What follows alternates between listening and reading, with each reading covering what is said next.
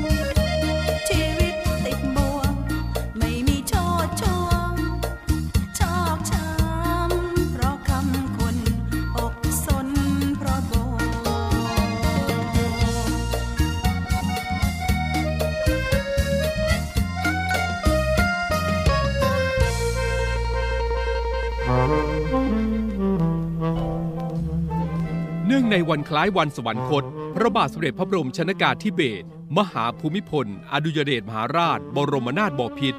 13 ตุลาคม 2564 ขอเชิญหน่วยงานภาครัฐ ภาคเอกชน และประชาชน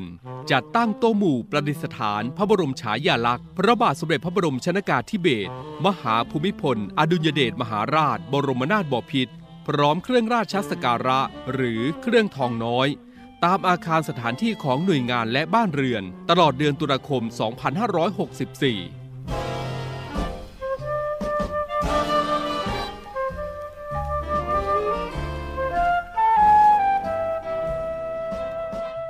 สวัสดีครับทักทายการด้วยงานเพลงเพราะและเรื่องราวดีๆ เช่นเคยในช่วงของเรื่องเล่าชาวเรือนะครับ ทางสถานีวิทยุในเครือข่ายเสียงจากฐานเรือครับ ในช่วงเวลานี้ ผมเรกมสิทธิ์สอนใจดีดำเนินรายการครับ หลากหลายเรื่องราวที่จะนำมาเล่าให้คุณฟังได้ รับฟังกันนะครับ ก็ถือว่าเป็นอีกช่องทางหนึ่งครับที่คุณฟังสามารถจะติดตามเรื่องราวต่างๆ ของกองทัพเรือนะครับ แล้วก็เรื่องราวที่มีประโยชน์นะครับใน การดำเนินชีวิตประจำวันครับสาระน่ารู้ต่างๆ ก็มีมาฝากกันด้วยนะครับ ในวันนี้ก็เช่นเคยครับ เรามาเริ่มต้นกันที่ในเรื่องของกรมวิทยาศาสตร์การแพทย์ครับ ก็เฝ้าระวังความปลอดภัย อาหารช่วงเทศกาลกินเจครับ อธิบดีกรมวิทยาศาสตร์การแพทย์นะครับนายแพทย์สุภกิจสิริลักษ์ก็ได้กล่าวว่าสำนักคุณภาพ และความปลอดภัยอาหารร่วมกับสำนักงงานคณะกรรมการอาหารและยานะครับ หรือว่าออยนั่นเองครับที่เรารู้จักกัน ก็ได้มีการตรวจเฝ้าระวังอาหารที่นิยมรับประทานในช่วง เทศกาลกินเจอย่างต่อเนื่องครับ ซึ่งในปีนี้นะครับก็ได้มีการเฝ้าระวังทั้งปีทีเดียว โดยแบ่งอาหารเป็น 3 กลุ่ม ก็ได้แก่อาหารเลียนแบบเนื้อสัตว์นะครับอาหารประเภทเส้น และผักผลไม้สดจากตลาดสดครับโดยในพื้นที่กรุงเทพและปริมณฑลนะครับรวมจำนวน 93 ตัวอย่างครับก็ผลการตรวจวิเคราะห์นะครับ พบว่าอาหารเลียนแบบเนื้อสัตว์ เช่น เป็ดเจ หมู 3 ชั้นเจนะครับลูกชิ้นปลาเค็ม ไส้กรอกจำนวน 57 ตัวอย่างครับ ตรวจพบ DNA ของเนื้อสัตว์ปนเปื้อนจำนวน 10 ตัวอย่าง คิดเป็นร้อยละ 17.5 นะครับ แล้วก็อาหารประเภทเส้นครับไม่ว่าจะเป็นวุ้นเส้นเส้นหมี่เส้นเล็กเส้นใหญ่นะครับจำนวน 15 ตัวอย่าง ทุกตัวอย่างครับตรวจไม่พบกรดซอบิกนะครับซึ่งไม่อนุญาตให้ใช้ในอาหารประเภทนี้ แต่ตรวจพบกรดเบนโซอิกจำนวน 9 ตัวอย่าง คิดเป็นร้อยละ60 ปริมาณที่พบอยู่ในช่วง 304ถึง855 มิลลิกรัมต่อกิโลกรัมนะครับซึ่งก็ไม่มีตัวอย่างใดเกินค่ามาตรฐานที่กำหนด ทั้งนี้ครับกรดเบนโซอิกและกรดซอร์บิกเป็นวัตถุกันเสียนะครับที่ใช้ยับยั้งการเจริญเติบโตของเชื้อจุลินทรีย์นั่นเองครับ ก็มีความเป็นพิษต่ำแต่ถ้าได้รับในปริมาณที่สูงมาก อาจทำให้เกิดอันตรายได้นะครับสำหรับผู้แพ้สารนี้ก็จะเกิดผื่นคันคลื่นไส้อาเจียน ปวดท้องท้องเสียนั่นเองครับ ในส่วนของผักและผลไม้สดครับคุณผู้ฟังไม่ว่าจะเป็นคะน้าขึ้นฉ่ายถั่วฝักยาวแครอทมะเขือเทศส้มแอปเปิลมันญี่ปุ่นจำนวน 21 ตัวอย่างนะครับ ตรวจพบสารเคมีป้องกันกำจัดศัตรูพืชตกค้างในส้มและแอปเปิลจำนวน 5 ตัวอย่าง คิดเป็นร้อยละ 23.8 ครับ โดยนายแพทย์สุกิจนะครับท่านก็บอกว่าการกินเจเพื่อให้มีสุขภาพดี ควรรับประทานอาหารที่สะอาดปลอดภัยถูกหลักโภชนาการ รับประทานอาหารเจให้หลากหลายชนิด และปรุงสุกใหม่ๆ ไม่ควรซื้ออาหารมาเก็บไว้นานๆ หากมีความจำเป็นต้องเก็บ อาหารนั้นควรเก็บไว้ในตู้เย็น และนำมาอุ่นก่อนรับประทานครับ สำหรับการรับประทานอาหารเจที่เรียนแบบเนื้อสัตว์นะครับ ผู้บริโภคหรือว่า ผู้ปรุงอาหารควรเลือกซื้อ วัตถุดิบจากร้านที่เชื่อถือได้ครับ แล้วก็ควรจะมีฉลากระบุสถานที่ผลิต วันเดือนปี และเครื่องหมายออยหรือ เลขสารระบบอาหารที่ชัดเจนนะครับ เพราะว่าถ้าแหล่งผลิตไม่ได้มาตรฐานบางครั้ง อาจมีส่วนประกอบ เช่น ไข่นมหรือเนื้อสัตว์ ปนเปื้อนได้ครับ ส่วนผักและผลไม้สดนะครับ ควรจะล้างน้ำให้สะอาดก่อนรับประทาน หรือนำมาปรุงอาหาร เพื่อความปลอดภัยต่อสุขภาพของผู้บริโภคและผู้ได้รับความสุข ทั้งกายและใจตลอดช่วง เทศกาลกินเจปีนี้นะครับ ก็เป็นอีกเรื่องราวหนึ่งนะครับ ที่นำมาฝากคุณผู้ฟังเป็นการเฝ้าระวังความปลอดภัยอาหารช่วงเทศกาลกินเจ ของกรมวิทยาศาสตร์ การแพทย์นะครับยังไงก็ทันทีกินเจนะครับก็ขอให้ได้รับผลนะครับส่งผลต่อสุขภาพร่างกายนะครับมีสุขภาพดี แล้วก็จิตใจที่สะอาดบริสุทธิ์กันทุกคนนะครับอนุโมทนาด้วยละกันนะครับเอาละครับช่วงนี้เราพักกันสักครู่นะครับช่วงหน้าครับหลากหลายเรื่องราวที่จะฝากกันครับแล้วก็ในช่วงของฐานเรือมาแล้วนะครับมีหลากหลายภารกิจของกองทัพเรือนะครับมาบอกกล่าวกันครับ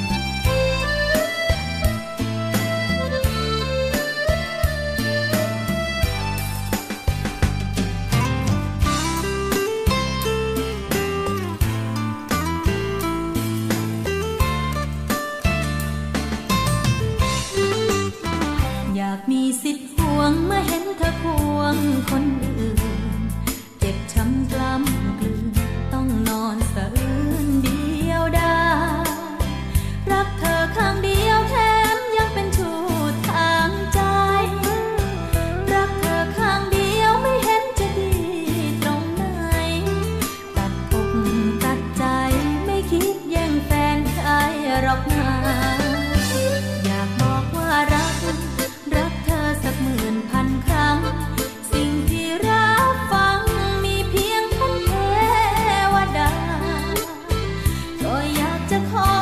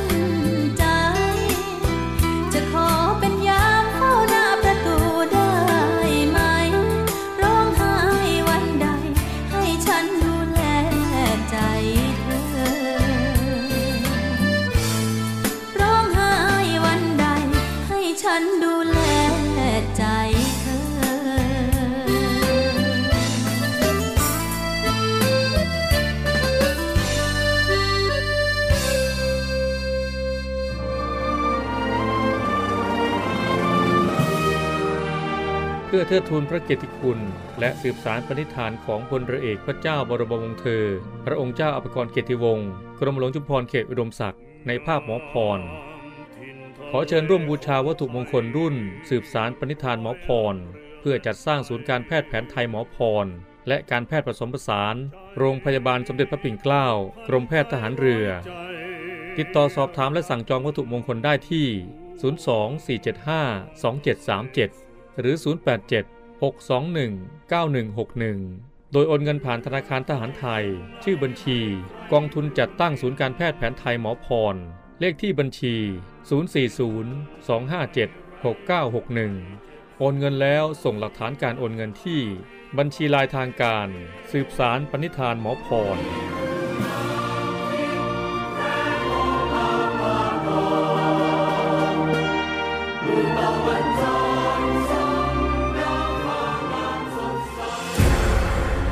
กองทัพเรือจัดตั้งกองทุนน้ำใจไทย เพื่อผู้เสียสละในจังหวัดชายแดนภาคใต้ และพื้นที่รับผิดชอบกองทัพเรือ เพื่อนำไปมอบให้กำลังพลกองทัพเรือ และครอบครัวที่เสียชีวิต หรือบาดเจ็บทุกพลภาพ จากการปฏิบัติหน้าที่ ร่วมบริจาคเงินสมทบทุนช่วยเหลือได้ที่ ธนาคารทหารไทย สาขากองบัญชาการกองทัพเรือ หมายเลขบัญชี 115ขีด2ขีด17087ขีด2 ชื่อบัญชี กองทุนน้ำใจไทยเพื่อผู้เสียสละในจังหวัดชายแดนภาคใต้ และพื้นที่รับผิดชอบกองทัพเรือ กรุณาส่งหลักฐานการโอนเงินมาที่กรมการเงินทหารเรือ หมายเลขโทรศัพท์ 0 2475 5557 หรือ 02475 4584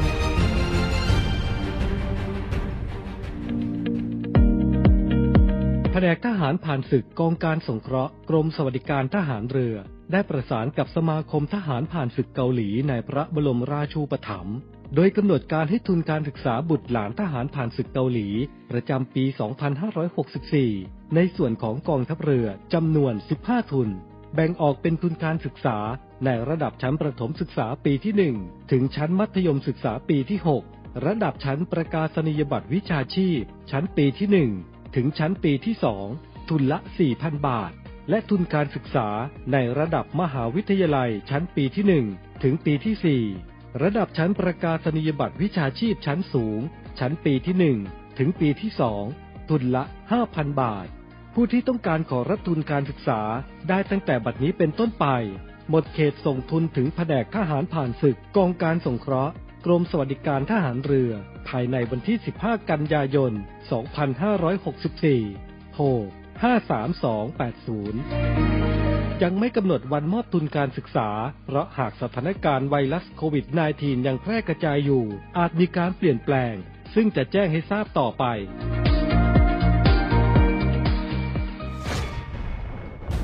ทหารเรือช่วยคนไทยสู้ภัยโควิด -19 กองทัพเรือจัดตั้งศูนย์ให้บริการเคลื่อนย้ายผู้ป่วยโควิด -19 แบบ call center ให้ความช่วยเหลือพี่น้องประชาชนตลอด 24 ชั่วโมง ทั้งบนบกและในทะเล ประกอบด้วยรถยนต์ 65 คัน และเรือ 10 ลำ โดยแบ่งออกเป็นพื้นที่ดังนี้ 1. พื้นที่กรุงเทพมหานครและปริมณฑลโดยกรมการขนส่งทหารเรือ สนับสนุนรถบรรทุกขนาดใหญ่ 2 คัน และขนาดเล็ก 2 คัน สอบถามโทร 024755238 และ 024755499 2. พื้นที่จังหวัดชนบุรีและจังหวัดระยอง โดยฐานทัพเรือสัตหีบ จัดรถโดยสารขนาดใหญ่ 2 คัน และรถตู้ 2 คัน สอบถามโทร 038-438-474 3. พื้นที่จังหวัดจันทบุรีและจังหวัดตราด โดยกองบัญชาการป้องกันชายแดนจันทบุรีและตราด จัดรถ เคลื่อนย้ายผู้ป่วย 42 คัน และเรือ 4 ลำ ได้แก่ เรือหลวงตากใบ เรือต่อ 113 เรือต่อ 237 และเรือต่อ 272 สอบถามโทร 039 312 172 4. พื้นที่จังหวัดสงขลา โดยทัพเรือภาคที่ 2 สนับสนุนรถช่วยเหลือผู้ป่วย 6 คัน สอบถามโทร 074 325 804 5. พื้นที่จังหวัดภูเก็ต และจังหวัดพังงา โดยทัพเรือภาคที่ 3 จัดรถช่วยเหลือผู้ป่วยรวม 8 คัน และเรือ 6 ลำ ได้แก่ เรือหลวงชนบุรี เรือหลวงมันใน เรือหลวงแหลมสิงห์ เรือต่อ 233 และเรือพยาบาล2ลำ สอบถามโทร 076-391-598 และ 076-453-354 6. พื้นที่จังหวัดนราธิวาส โดยหน่วยเฉพาะกิจนาวิกโยธินกองทัพเรือ จัดรถยนต์ช่วยเหลือจำนวน 4 คัน สอบถามโทร 073-565-367ศูนย์ให้บริการเคลื่อนย้ายผู้ป่วยโควิด -19 กองทัพเรือ แบบ call center ตลอด 24 ชั่วโมง เอาละครับเข้าสู่ในช่วงของทหารเรือมาแล้วครับ วันนี้เราจะไปกันที่ มูเรือถวายอารักขาพระตำหนักจังหวัดประทุมธานีครับ และหน่วยเฉพาะกิจกองเรือยุทธการ 401 โดยหน่วยช่วยเหลือผู้ประสบภัยทางน้ำที่ 1นำกำลังพลร่วมกับชาวบ้านครับ วางแผน วางแนวนะครับ วางแนวกระสอบทรายสร้างคันกั้นน้ำป้องกันน้ำท่วมวัดศรีรัตนาราม หรือบางพังนะครับอำเภอปากเกร็ดจังหวัดนนทบุรีครับ โดยนาวเอกรักพงศ์ตันทสุวรรณ ผู้บังคับหมู่เรือถวายอารักขาพระตำหนักจังหวัดปทุมธานีนะครับปทุมธานี 14 ก็ได้จัดกำลังพลนะครับก็ได้จัดกำลังพลนะครับจากหมู่เรือถวายอารักขาพระตำหนักจังหวัดปทุมธานีนะครับหน่วยเฉพาะกิจกองเรือยุทธการ 401 แล้วก็ชาวบ้านในชุมชน วัดบางพังพร้อมผ่านนาครับร่วมวางแนว ร่วมวางแนวกระสอบทรายสร้างคันกั้นน้ำป้องกันน้ำท่วม วัดศรีรัตนารามครับหรือว่าวัดบางพังเป็นระยะทาง 20 เมตร ซึ่งก็ได้รับผลกระทบจากฝนตกหนักต่อเนื่อง ในพื้นที่เหนือน้ำทำให้ระดับน้ำในแม่น้ำเจ้าพระยาสูงขึ้นอย่างรวดเร็วนะครับมีน้ำเอ่อล้นไหลท่วม คันกั้นน้ำป้องกันน้ำท่วมทำความเสียหายแล้วก็ความเดือดร้อนให้กับบ้านเรือนที่ติดกับแม่น้ำมีน้ำท่วมในหลายพื้นที่ในอำเภอปากเกร็ดจังหวัดนนทบุรีนะครับ ทั้งนี้ก็เพื่อให้การช่วยเหลือผู้ประสบภัยที่ได้รับความเดือดร้อนจากอุทกภัย ตามแนวแม่น้ำเจ้าพระยาและคลองสาขาในพื้นที่ที่กองทัพเรือรับผิดชอบ หรือพื้นที่ใกล้เคียง ในกรณีที่เกิดเหตุจำเป็นเร่งด่วนนะครับหน่วยบรรเทาสาธารณภัยกองเรือลำน้ำกองเรือยุทธการครับก็ได้จัดเตรียมกำลังพลและยุทธปกรณ์พร้อมเข้าช่วยเหลือในทุกพื้นที่ รับผิดชอบของกองทัพเรือทันทีนะครับ ไปต่อกันที่ศูนย์บรรเทาสาธารณภัย ทัพเรือภาคที่1ครับร่วมกับเทศบาลตำบลทับมาครับก็ออกสำรวจพื้นที่ เพื่อเตรียมพร้อมให้การช่วยเหลือหากเกิดอุทกภัยครับพลเรือโทพิชัยล้อชุสกุล ผู้บัญชาการทัพเรือภาคที่ 1 ในฐานะผู้อำนวยการศูนย์บรรเทาสาธารณภัยทัพเรือภาคที่ 1 ครับ ได้มอบหมายให้นาวเอกเกียรติกูลสุวรรณรองเสนาธิการทัพเรือภาคที่ 1 นาวเอกวีรชัยบุญมาก ผู้อำนวยการกองกิจการพลเรือนทัพเรือภาคที่ 1 และคณะครับเข้ารับฟัง การบรรยายสรุปเกี่ยวกับสาเหตุและแนวทางการ แก้ไขปัญหาน้ำท่วมในพื้นที่ตำบลทับมาอำเภอเมืองจังหวัดระยองครับ โดยมีนายประเสริฐวงศรีนายกเทศมนตรีตำบลทับมา นางสาวเรวิยาขจิตเนติธรรม ปลัดเทศบาลตำบลทับมา นายสุรชัยนำนาผล ผู้อำนวยการโครงการชนละประทานระยอง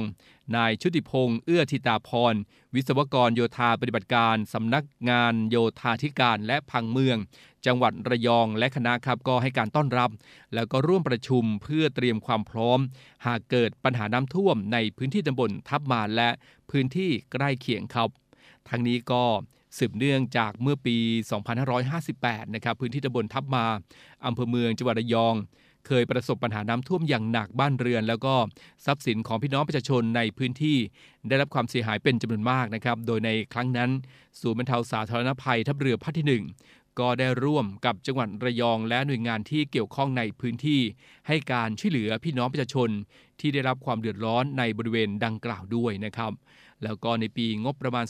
2565 นี้ครับพลเรือโทพิชัยล้อชุนสกุล ผู้บัญชาการทัพเรือภาคที่ 1 ในฐานะผู้อำนวยการศูนย์บรรเทาสาธารณภัยทัพเรือภาคที่ 1 ก็ได้มีนโยบายให้เร่งออกสำรวจพื้นที่ที่เคยประสบปัญหาน้ำท่วม เพื่อรับทราบปัญหานะครับ เตรียมการป้องกันแล้วก็ให้ความช่วยเหลือได้อย่างทันท่วงทีครับ โดยได้ประชุมร่วมกับหน่วยงานต่างๆ ซึ่งผลการประชุมก็ทำให้ทราบว่าเทศบาลตำบลทับมานั้นก็มีแนวทางในการป้องกันและแก้ไขปัญหาน้ำท่วมในพื้นที่ตำบลทับมาอย่างเป็นระบบนะครับซึ่งการลงสำรวจพื้นที่พร้อมรับทราบแนวทางแก้ไขปัญหาน้ำท่วมในพื้นที่ตำบลทับมาในครั้งนี้ ก็ได้เยี่ยมชมความพร้อม สถานีสูบน้ำระยองนะครับ สถานีสูบน้ำคลองกิวประตูระบายน้ำวัดทับมา แล้วก็โครงการพัฒนาสระเก็บน้ำดิบทับมาครับ ซึ่งก็แสดงให้เห็นว่าศูนย์บรรเทาสาธารณภัยทัพเรือภาคที่ 1 มีความพร้อมนะครับที่จะให้ความช่วยเหลือ ยามเมื่อมีภัยมาครับ อีกทั้งยังเป็นการสร้างความสัมพันธ์อันดีกับ หน่วยงานในพื้นที่รับผิดชอบของศูนย์บรรเทาสาธารณภัยทัพเรือภาคที่ 1 และเตรียมความพร้อมให้การช่วยเหลือหากเกิดเหตุอุทกภัยนะครับครับจากทัพเรือภาคที่หนึ่งนะครับมากันที่ฐานทัพเรือกรุงเทพครับผู้บัญชาการฐานทัพเรือกรุงเทพ ในฐานะผู้อำนวยการศูนย์บรรเทาสาธารณภัย ฐานทัพเรือกรุงเทพ ก็สั่งจัดกำลังพลนะครับแล้วก็ยุทธปกรณ์ลงพื้นที่ช่วยน้ำท่วมอย่างต่อเนื่องครับ พร้อมกำชับ ให้ช่วยเหลือดูแลประชาชนอย่างเต็มที่ หากประชาชนยังเดือดร้อน ทหารเรือก็พร้อมให้ความช่วยเหลือครับ ฐานทัพเรือกรุงเทพนะครับ โดยศูนย์บรรเทาสาธารณภัย ฐานทัพเรือกรุงเทพนำกำลังพลจิตอาสากองทัพเรือพร้อมยุทธปกรณ์ครับลงพื้นที่เข้าช่วยเหลือประชาชนในพื้นที่ชุมชนสันติชน สงเคราะห์เขตบางกอกน้อยกรุงเทพอย่างต่อเนื่อง โดยการนำกระสอบทรายมาวางเรียง เป็นแนวกั้นน้ำนะครับแล้วก็ใช้เป็นทางเดินชั่วคราว พร้อมกันนี้ก็ยังดำเนินการสร้างเตียงชั่วคราวสำหรับผู้ป่วยติดเตียงนะครับ เพื่อบรรเทาความเดือดร้อนของประชาชนที่ได้รับผลกระทบจากระดับน้ำในแม่น้ำเจ้าพระยาที่เพิ่มสูงขึ้นอีกด้วยนะครับก็ถือว่าเป็นภารกิจที่ให้การช่วยเหลือพี่น้องประชาชนนะครับที่ได้รับผลกระทบจากในเรื่องของน้ำท่วมนะครับ ไปต่อกันที่นู่นนะครับกปชจตครับกองบัญชาการป้องกันชายแดนจันทบุรีและตราดนะครับ ก็ตรึงแนวชายแดนเข้ม ป้องกันการลักลอบเข้าออกผิดกฎหมายครับกปชจตนะครับ โดยหน่วยเฉพาะกิจนาวิกโยธินจันทบุรี กองร้อยฐานพลานนาวิกโยธินที่ 546 ชุดควบคุมฐานพลานนาวิกโยธินที่ 4 ก็ทำการลาดตระเวนเฝ้าตรวจ ป้องกันการลักลอบ หลบหนีเข้าเมืองโดยผิดกฎหมาย ของแรงงานกัมพูชา ตามแนวชายแดนในพื้นที่รับผิดชอบครับ จนกระทั่งในช่วงเวลาตีห้านะครับก็ได้ตรวจพบ แรงงานชาวกัมพูชาจำนวน 7 คนครับเป็นชาย 4 หญิง 3 นะครับบริเวณ แนวชายแดนก็เข้าจึงเข้าทำการควบคุมตัว แล้วก็ได้ประสานเจ้าหน้าที่ตำรวจ ตรวจคนเข้าเมืองจันทบุรี และเจ้าหน้าที่สาธารณสุขอำเภอโป่งน้ำร้อนทำการสอบสวนแล้วก็ตรวจคัดกรองตามมาตรการป้องกัน การแพร่ระบาดเชื้อโควิด -19 ชาวกัมพูชาทั้ง 7 คนครับจากการสอบสวนทราบว่าแรงงานดังกล่าวนี้ต้องการที่จะลักลอบเข้าประเทศไทยเพื่อหางานทำ หน่วยจึงได้ประสานเจ้าที่ทหารและตำรวจตระเวนชายแดน ประเทศกัมพูชามารับตัว บริเวณแนวชายแดนเพื่อกลับไปดำเนินคดีของประเทศกัมพูชาต่อไป แล้วก็ในการนี้นะครับเจ้าหน้าที่ประเทศกัมพูชาก็ ได้ขอบคุณเจ้าหน้าที่ประเทศไทยนะครับที่ช่วยดูแลแรงงานชาวกัมพูชาเป็นอย่างดีครับ นี่ก็เป็นหลากหลายภารกิจนะครับของหน่วยต่างๆ ในพื้นที่รับผิดชอบของกองทัพเรือนำมาเล่าให้คุณฟังได้รับฟังกันในช่วงของทหารเรือมาแล้วนะครับ เอาละครับวันนี้ครับเรื่องเล่าชาวเรือก็หมดเวลาแล้วนะครับ หลากหลายเรื่องราวที่ฝากกันตรงนี้ ติดตามรับฟังกันได้ใหม่นะครับ ทุกวันจันทร์ถึงวันศุกร์กับเรื่องเล่าชาวเรือครับ วันนี้หมดเวลาแล้ว ลากันด้วยเวลาเพียงเท่านี้ครับ สวัสดีครับ Woo!